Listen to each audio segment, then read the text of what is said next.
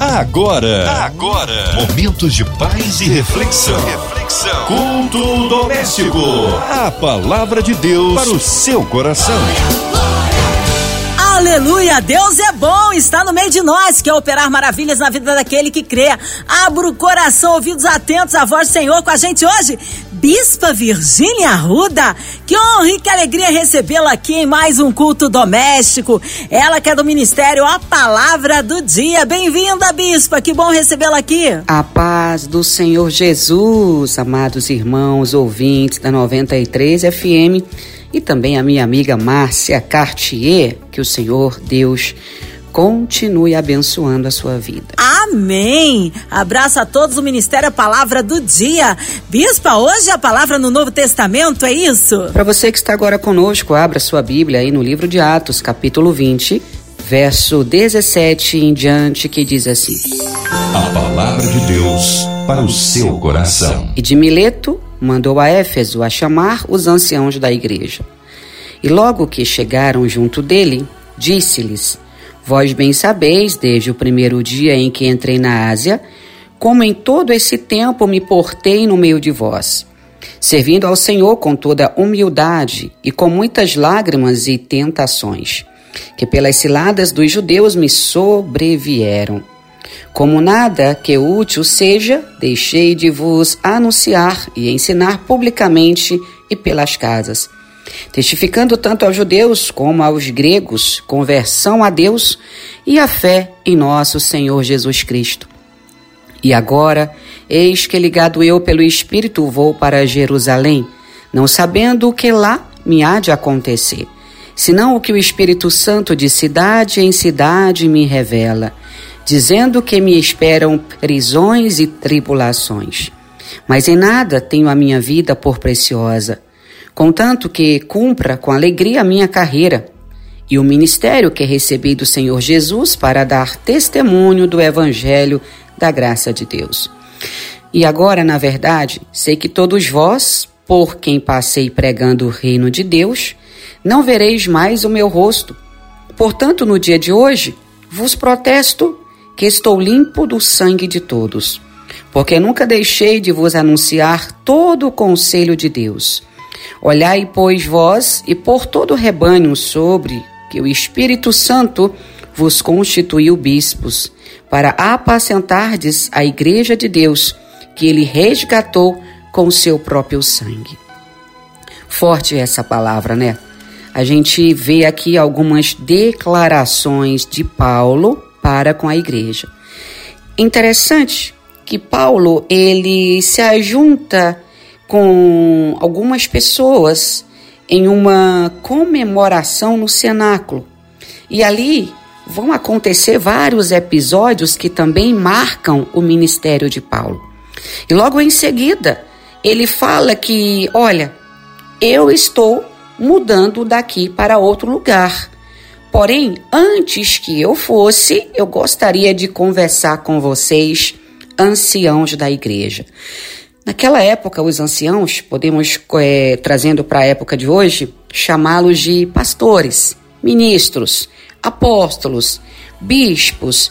Então, a gente vê que Paulo manda che- chamar todas aquelas pessoas que estavam na incumbência de pregar a palavra, para que ele vos desse o conselho de sabedoria sobre o que eles a- a- haveriam de fazer a partir daquele momento.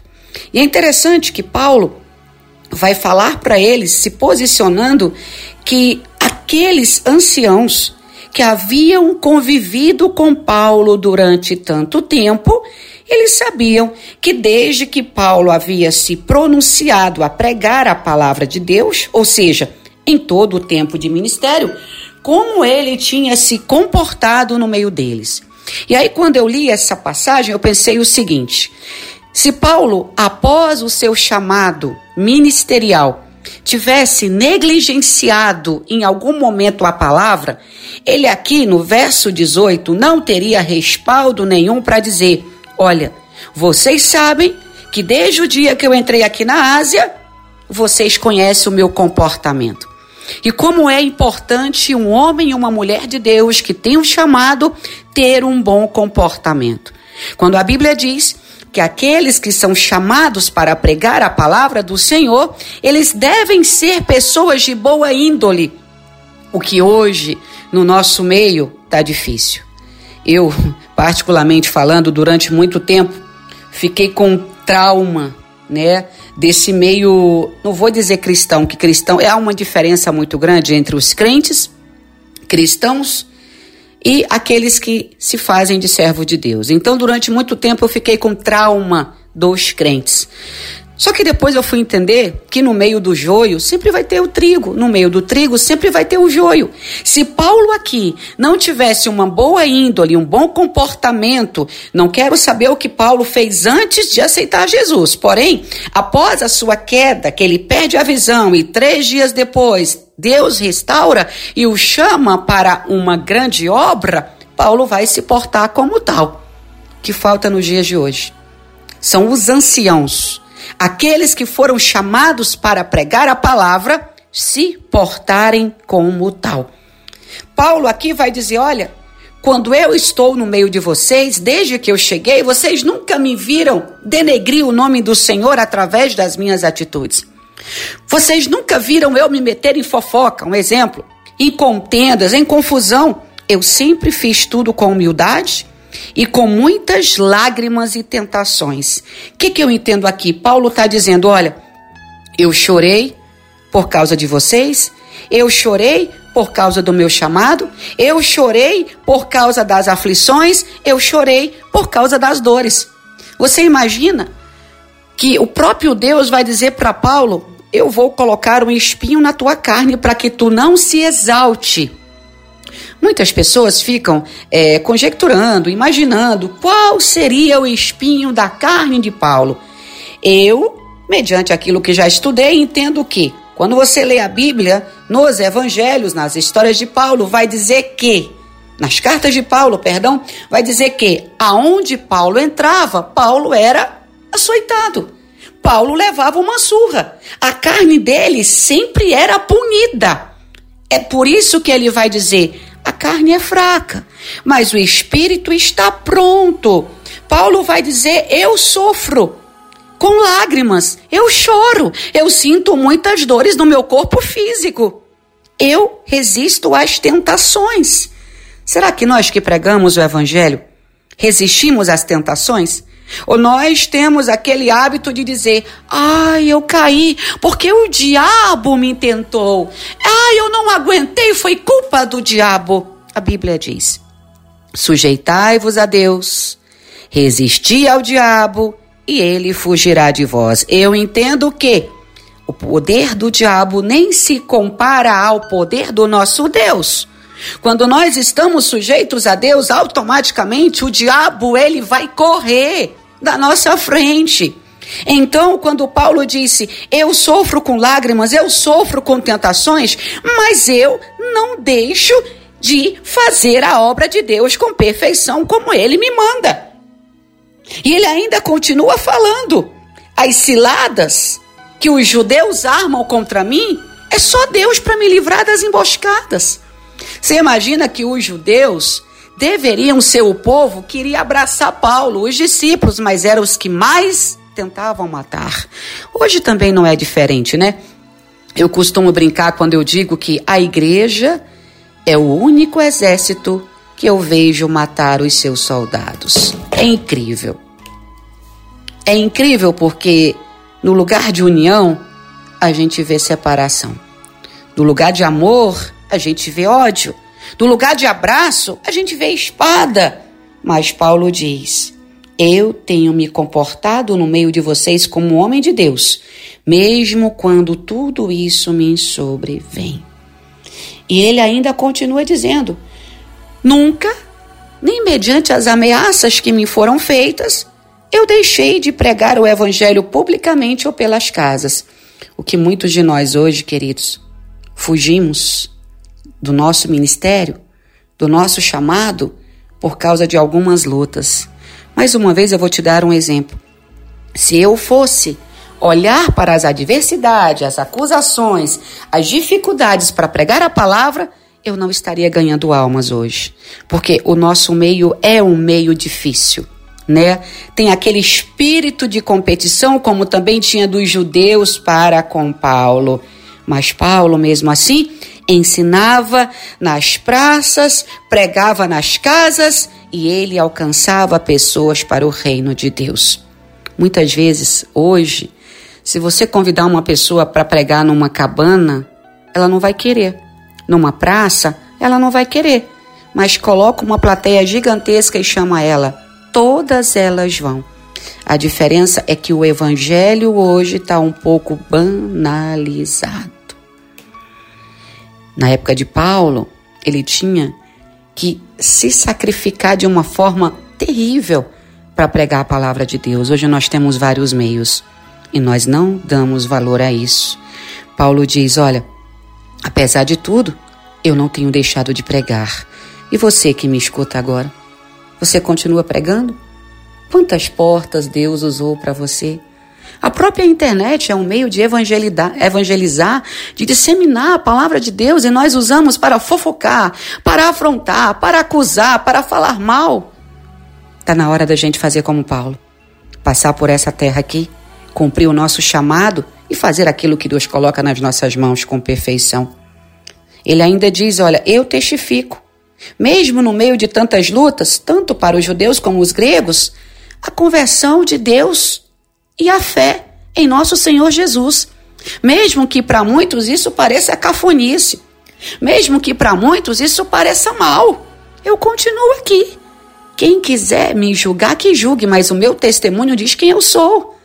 E aí, querido, você que me escuta agora aqui no culto doméstico, o seu testemunho diz quem você é? Pois bem, quem somos nós, quando só Deus e as paredes estão nos vendo? E aí Paulo diz, e agora eu estou ligado pelo Espírito, vou para Jerusalém, e não sei o que me espera lá. A Bíblia diz que aqueles que servem ao Senhor são como o vento, nunca sabem aonde vão estar, nunca sabem para onde o Espírito vai lhes levar, mas a segurança é só uma. Se Deus mandou, ele se responsabiliza. Quando Paulo diz, eu estou indo, eu não sei o que vai dar lá. Estou indo pela fé, estou indo por obediência. Sei que Cristo é comigo. Ele está dizendo, aconteça o que acontecer. Eu vou porque eu creio que, ainda que eu ande pelo vale da sombra da morte, eu não preciso temer mal algum, porque o Senhor está comigo. A única certeza que eu tenho é o que o Espírito Santo me revela quando eu vou para a cidade e outra cidade, que ele me diz, estão te esperando prisões e tribulações. Você imagina uma pessoa que se dispõe a pregar a palavra de Deus e aonde ela entra, ela é presa, ela apanha, ela sofre perseguição? Posso falar uma coisa? Jesus Cristo está voltando. Hoje está bem mais fácil da gente pregar o evangelho, principalmente no Brasil, aonde nós vivemos. Por enquanto ainda está fácil. Quantas almas nós temos ganhado para Deus? Quantas pessoas você que me escuta agora tem evangelizado através do seu testemunho? Sabe, porque Paulo vai dizer o seguinte, olha, em meio às prisões, tribulações, eu só sei dizer uma coisa, não sei o que me espera, mas sei que a minha vida não é mais preciosa do que o evangelho de Cristo.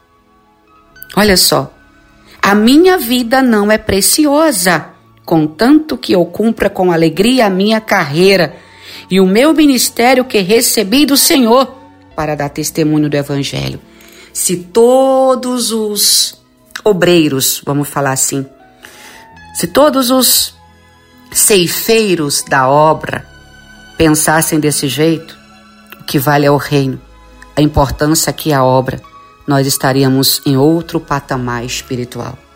Se todos nós fizéssemos realmente a nossa parte de apóstolo, servo, pregador da palavra, colocando em primeiro lugar o reino de Deus, a vontade de Deus e não as nossas vontades, com certeza as coisas seriam diferentes.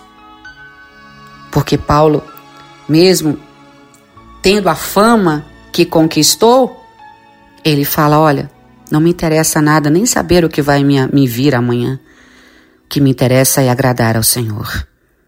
Ele ainda diz, e eu sei que todos vocês, que eu já passei pregando a palavra do evangelho, não vão me ver mais.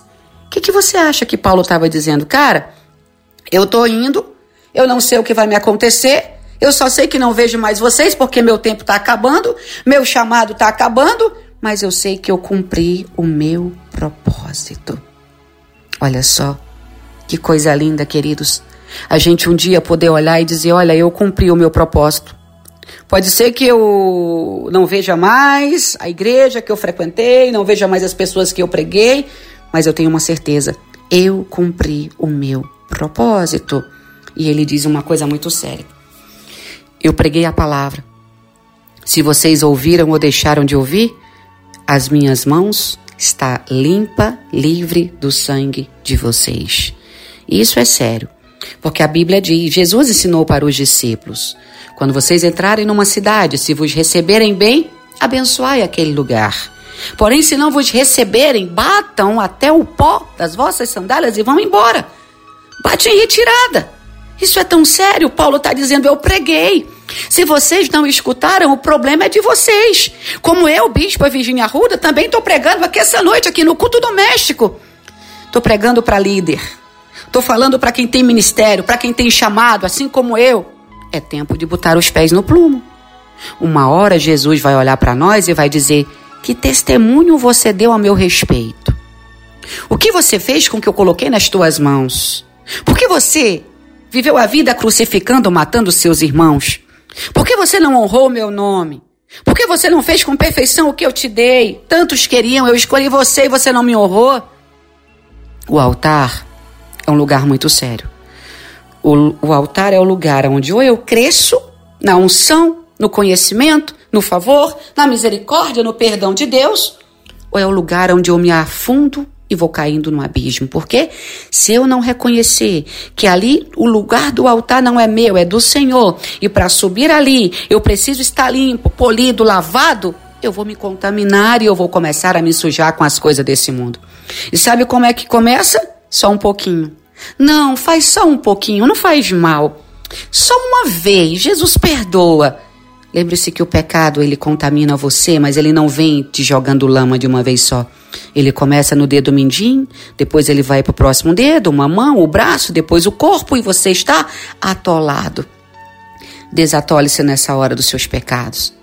Tenha consciência de quem você é em Cristo, e se você receber um chamado e até aqui não o cumpriu com decência, envergonhe-se. Não se envergonhe do evangelho, mas os seus erros. Volte ao primeiro amor. Paulo, ele está aqui dizendo para nós, independente do que eu sofra, o que eu quero é servir ao meu Senhor. E para terminar, ele diz, eu nunca deixei de anunciar para vocês o conselho de Deus. Sabe, eu acho interessante porque quando Deus me chamou para pregar a palavra também, ele disse, se você vacilar, Virgínia, você vai morrer, eu vou te levar. Prega a palavra e faz o que você me prometeu. E eu falei para Jesus, eu vou pregar exatamente como o Senhor me mandar, sem acrescentar nem sem tirar. Eu não vou enfeitar a palavra que não é pavão, mas eu vou ler a palavra e vou revelar, assim como o Senhor me, me revela para aqueles que escutam. E o Senhor disse, prega a verdade do jeito que ela é. Muitos não vão querer escutar, porque nos últimos tempos o povo quer alegria, o povo quer profecia, o povo quer conta bancária cheia, casa, dinheiro. Mas o povo tem que entender que isso vem junto com as conquistas do meu reino. Quando vocês buscam em primeiro lugar o meu reino e a sua justiça, as demais coisas são acrescentadas. Hoje você é chamado para mudar a sua história, sabe? O conselho do verso vinte e oito aqui, do capítulo vinte de Atos é, olhem por vocês, bispos, apóstolos, pastores, levitas, ministros do altar. Olha o conselho de Paulo.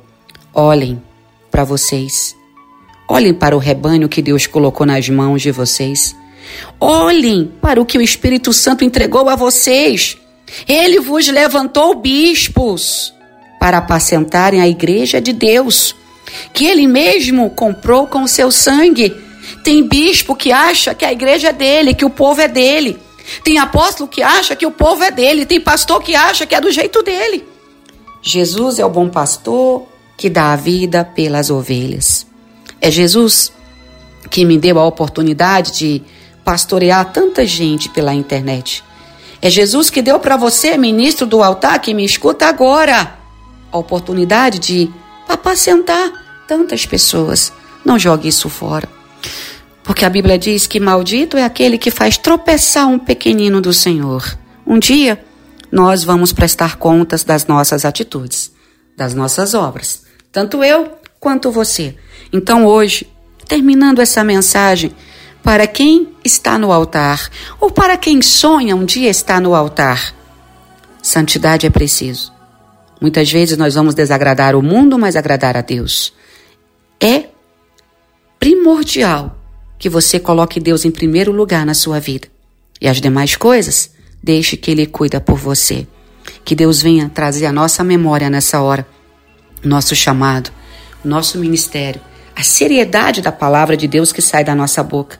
E antes de nós cobrarmos de alguém, vamos examinar a nossa vida, porque a palavra ela corta primeiro em nós, para depois ir para aqueles que Deus constituiu em nossas mãos. Que você possa entender. Você foi chamado para pregar, para testemunhar, não somente com a sua boca, mas principalmente com a sua vida. Que Deus abençoe, em nome de Jesus. Aleluia! Deus é tremendo, Ele é fiel, é! Com certeza fomos abençoados, edificados, alimentados com a palavra do Senhor. Já já, Bispa Virgínia intercedendo pela sua vida, incluindo você e toda a sua família. Seja qual for a área da sua vida que você precise de um socorro de Deus, cremos no poder da oração, incluindo a cidade do Rio de Janeiro, nosso Brasil, todos os estados. É, você em casa, carro, trabalho, pelas ruas da cidade, online, hospitalizado, talvez aí numa clínica, com o coração enlutado, pelas nossas autoridades governamentais, pelos nossos pastores, missionários em campo, nossas igrejas, pela Bispa Virgínia Arruda, sua vida, família e ministério, toda a equipe da noventa e três F M, nossa irmã Evelise de Oliveira, Marina de Oliveira, André Amaro e família, Cristina Chiste e família, nosso irmão sonoplasta Fabiano e toda a sua família. É, vamos orar, que haja paz entre as nações. Bispa Virgínia, oremos. Pai, no nome de Jesus, essa noite eu quero fazer essa oração. Aqui pela noventa e três F M, pelos ouvintes, pela locutora Márcia Cartier, pela direção, mas eu quero te pedir principalmente pelos ministros do altar que escutam essa mensagem. Quantas vezes nós temos banalizado o teu evangelho. E que hoje, Senhor, aqueles que são chamados para apacentar ovelhas possam se posicionar no altar como anjos da igreja, como aqueles que vieram para resgatar, para direcionar o teu povo, que todo espírito de frieza, de conturbação, todo espírito de, pe- de confusão, de perturbação saia dessa mente e que essa pessoa receba a tua graça em nome de Jesus. Eu apresento, Senhor, os doentes, os que estão agora em U T I, visita, Senhor, faça, Pai, um milagre acontecer, o um milagre da cura. Te apresento a M K, Senhor. Toma a M K nas tuas mãos, cada levita, cada é, pessoa que participa da direção, ajuda, protege. Meu Deus, eu te peço pelas crianças que estão na rua agora, nos orfanatos, livra do mal. As igrejas, os missionários, Pai, que estão no campo pregando com seriedade, eu os apresento em tuas mãos. Eu peço a tua misericórdia e o teu favor sobre todos que me escutam nessa hora e que o Espírito Santo possa transbordar em nome do Pai, do Filho e do Espírito Santo. Amém. Aleluia, amém, glórias a Deus, vai dando glória, meu irmão, recebe aí sua vitória. Bispa Virgínia Arruda, é sempre uma honra recebê-la aqui no culto. Abraço a todos do Ministério A Palavra do Dia. O povo quer saber horário de culto, contatos, mídias sociais, suas considerações finais, Bispa. Eu agradeço mais uma vez a noventa e três F M, a Márcia Cartier, a todos vocês, que Deus possa derramar abundantemente do seu poder. E se você quiser me acompanhar nas redes sociais, se inscreve no meu canal Virgínia Arruda. Todo dia, meio-dia, eu tô ao vivo com você, fazendo uma oração pela tua vida, e tô começando uma campanha meio-dia a partir de segunda-feira Vem comigo orar. Também meia-noite tem a Palavra do Dia. Canal do YouTube Virgínia Arruda e canal Orações Poderosas para alimentar ainda mais a tua alma. Um abraço e que Deus abençoe. Amém. Obrigado, carinho, a presença, tá? A palavra, seja breve, eu retorno nossa querida Bispa Virgínia Arruda aqui no Culto Doméstico.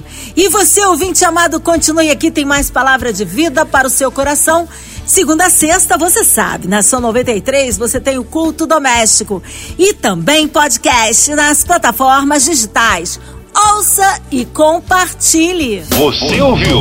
Você ouviu? Momentos de paz e reflexão. reflexão. Culto Doméstico. A palavra de Deus para o seu coração.